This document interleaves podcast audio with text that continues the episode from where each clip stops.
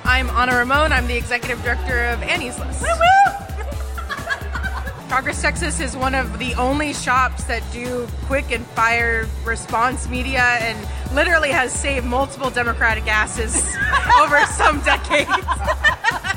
I'll take a page out of a not so progressive book, Mitt Romney's book. I would love binders full of women running for Texas office. It's Friday, January 26, 2024, and this is the Progress Texas Daily Dispatch, rapid response on the breaking news stories Texas progressives need to know. I'm Chris Mosier.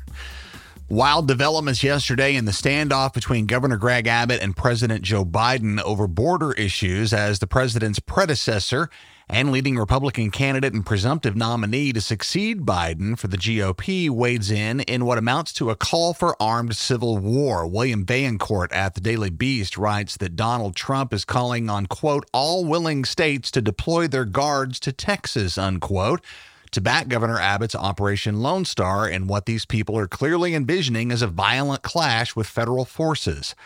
Let's be clear the former president of the United States, who organized an attempted coup on his way out the door after losing re election, currently under dozens of criminal and civil indictments, has called on Republican led states to join Texas militarily against the elected American government.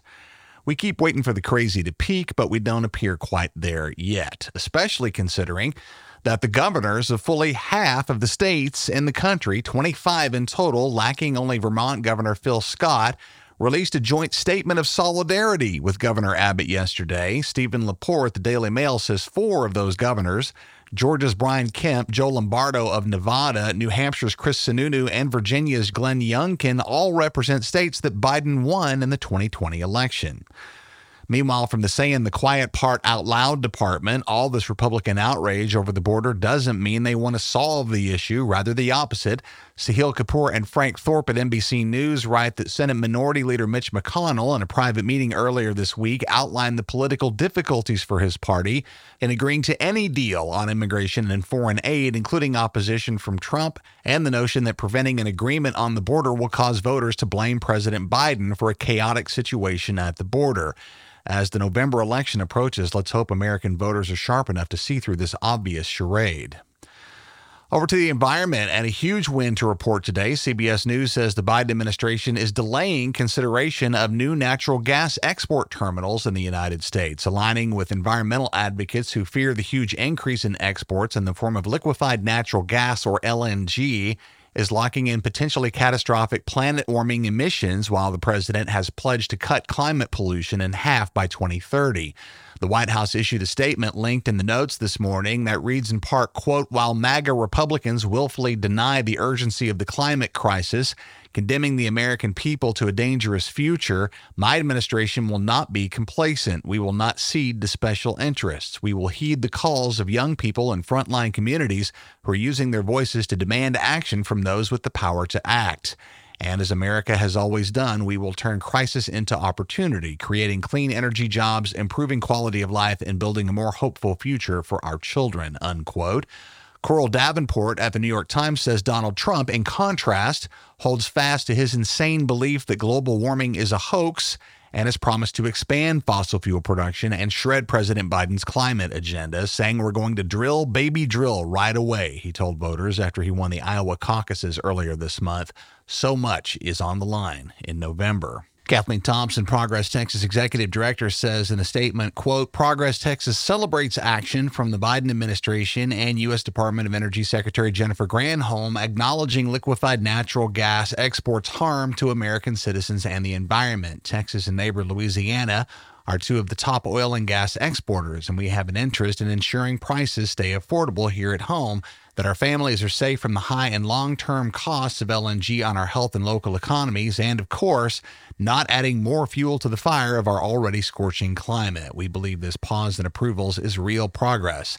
President Biden is answering the call to action across the country, and a pause will help combat the climate crisis in Texas, one of the most threatened states in America. Unquote. One more on the environment while we're here. Alejandro Martinez at the Texas Tribune and Dylan Baddour at Inside Climate News introduce us to what's called upset emissions. These are instances in which extreme weather leads to what federal law calls, quote, unintentional and temporary non-compliance with pollution standards because of factors beyond the reasonable control of the industrial user, unquote. This recent cold snap over the MLK weekend resulted in the releasing of about 1 million pounds of excess pollution by Texas industry as machinery froze, power went out, and icy conditions blocked service crews. Between January 14th and 17th, companies submitted reports to the Texas Commission on Environmental Quality on at least 36 of these upset emission events just this month. And this doesn't just happen when the temperature drops.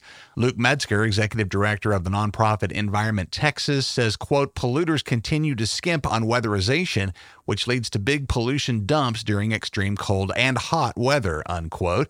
See the link in the show notes for the gross details and all the nasty stuff dumped on Texas just this month.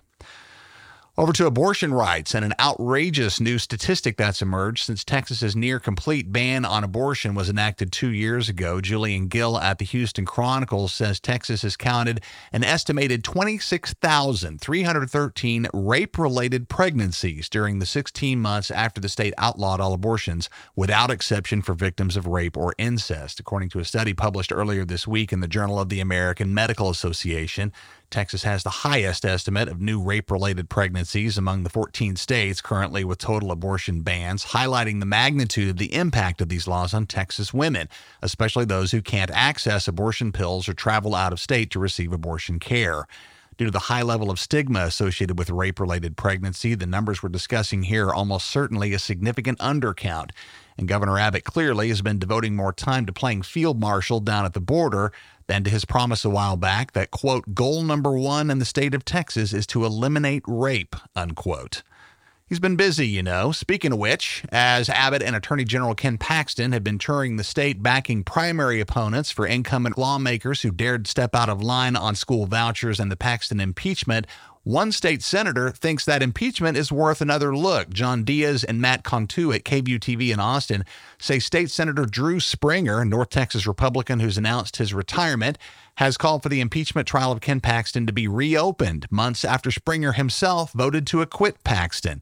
In a letter to Lieutenant Governor Dan Patrick and his Senate colleagues, inspired by Paxton's recent call not to contest the facts of a whistleblower lawsuit filed against him and accept whatever the judge decides in that case, Springer says, quote, while AG Paxton claims this decision is not an admission of guilt, the fact of the matter is it is an admission of guilt. He can't accept the whistleblower's claims against him while touting he's innocent against those very claims, unquote.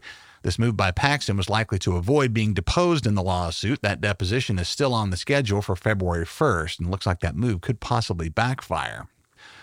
We've been talking about the initial impacts of the trashing of DEI initiatives at the University of Texas at Austin recently, and there's more on that. Marcela Rodriguez at the Dallas Morning News says UT has eliminated a scholarship for undocumented students, citing the state's DEI ban. This annual award ranged from 500 to $1,000 per recipient and was part of the Monarch program an initiative designed to support undocumented students, which itself was also eliminated as of January 1st, as reported by the UT student newspaper, The Daily Texan. Multiple undocumented UT students who were part of Monarch have questions about why the university eliminated the program, citing the DEI ban, as they say they were told throughout the fall semester that the program would be safe because it's not based on race or gender. Also from the Dallas Morning News, confusion related to your car in Texas and specifically what's required and what's not when it comes to annual inspections. And it turns out it depends on where you live. Reporter Dave Lieber writes that inspection requirements have largely been eliminated for most privately owned cars unless you live in one of the 17 most highly populated counties in the state, which are still under a requirement for annual emissions testing. Those counties are Brazoria, Collin, Dallas, Denton, El Paso, Ellis, Fort Bend, Galveston, Harris, Johnson, Kaufman, Montgomery, Parker, Rockwall, Tarrant, Travis, and Williamson. And here's the kicker. Even while the state service of some degree of confidence that our fellow drivers are driving alongside us in vehicles that are conceivably safe enough to share the road with, will still be paying what Lieber calls a ghost fee of $7.50 per year for that inspection you no longer have to get. Texas gonna Texas. Winding down here, required weekend reading, even for those of us who might find this next one obvious. Kayla Harris at the Houston Chronicle asks, Why are primaries in Texas so important?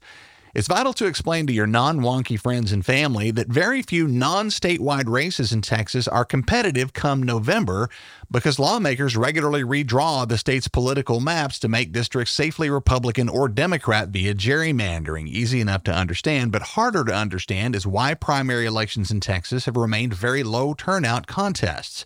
In 2020, only about a quarter of all registered voters in the state cast a ballot in either primary, compared to a turnout of about 67% of registered voters during the general election of 2020.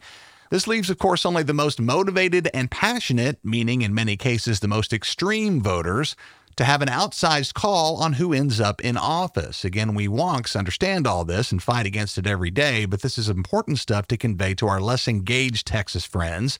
Regardless of party, really, a bigger, more reasonable turnout for Texas primaries could conceivably result in more reasonable leadership something we're clearly lacking in a major way these days. And speaking of which, as we head for the weekend, two live events of interest for Texas progressives gearing up for the March primary up in the DFW area on Saturday.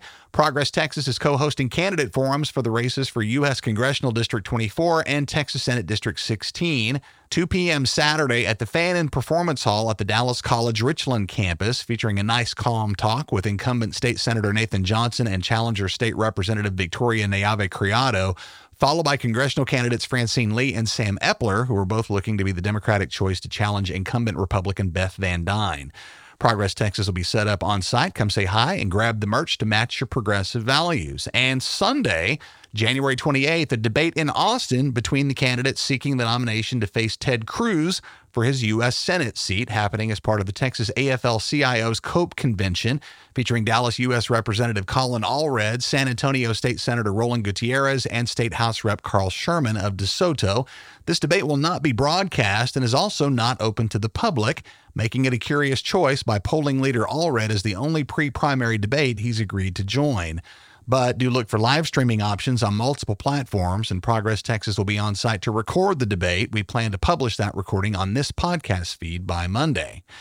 And finally, a great opportunity to support Progress Texas this all important election year. Whether you follow us for our great pods, our handy and popular digital voter guides, or our great looking and easy to understand govotetexas.org website, which in English and Spanish helps Texans navigate registering and voting, you can support our work during the annual Amplify Austin nonprofit and charity fundraiser, of which the early giving phase is underway now. No matter where in Texas you live, you can sign up to be a fundraising champion and help Progress Texas continue to shape positive, progressive messaging for the issues you care about. We're eligible for bonuses too, including the org with the most unique donors. So, donations of any amount at all are a big help. We thank you in advance. That's the Progress Texas Daily Dispatch for this Friday, January 26, 2024. Links to all these original stories can be found in our show notes.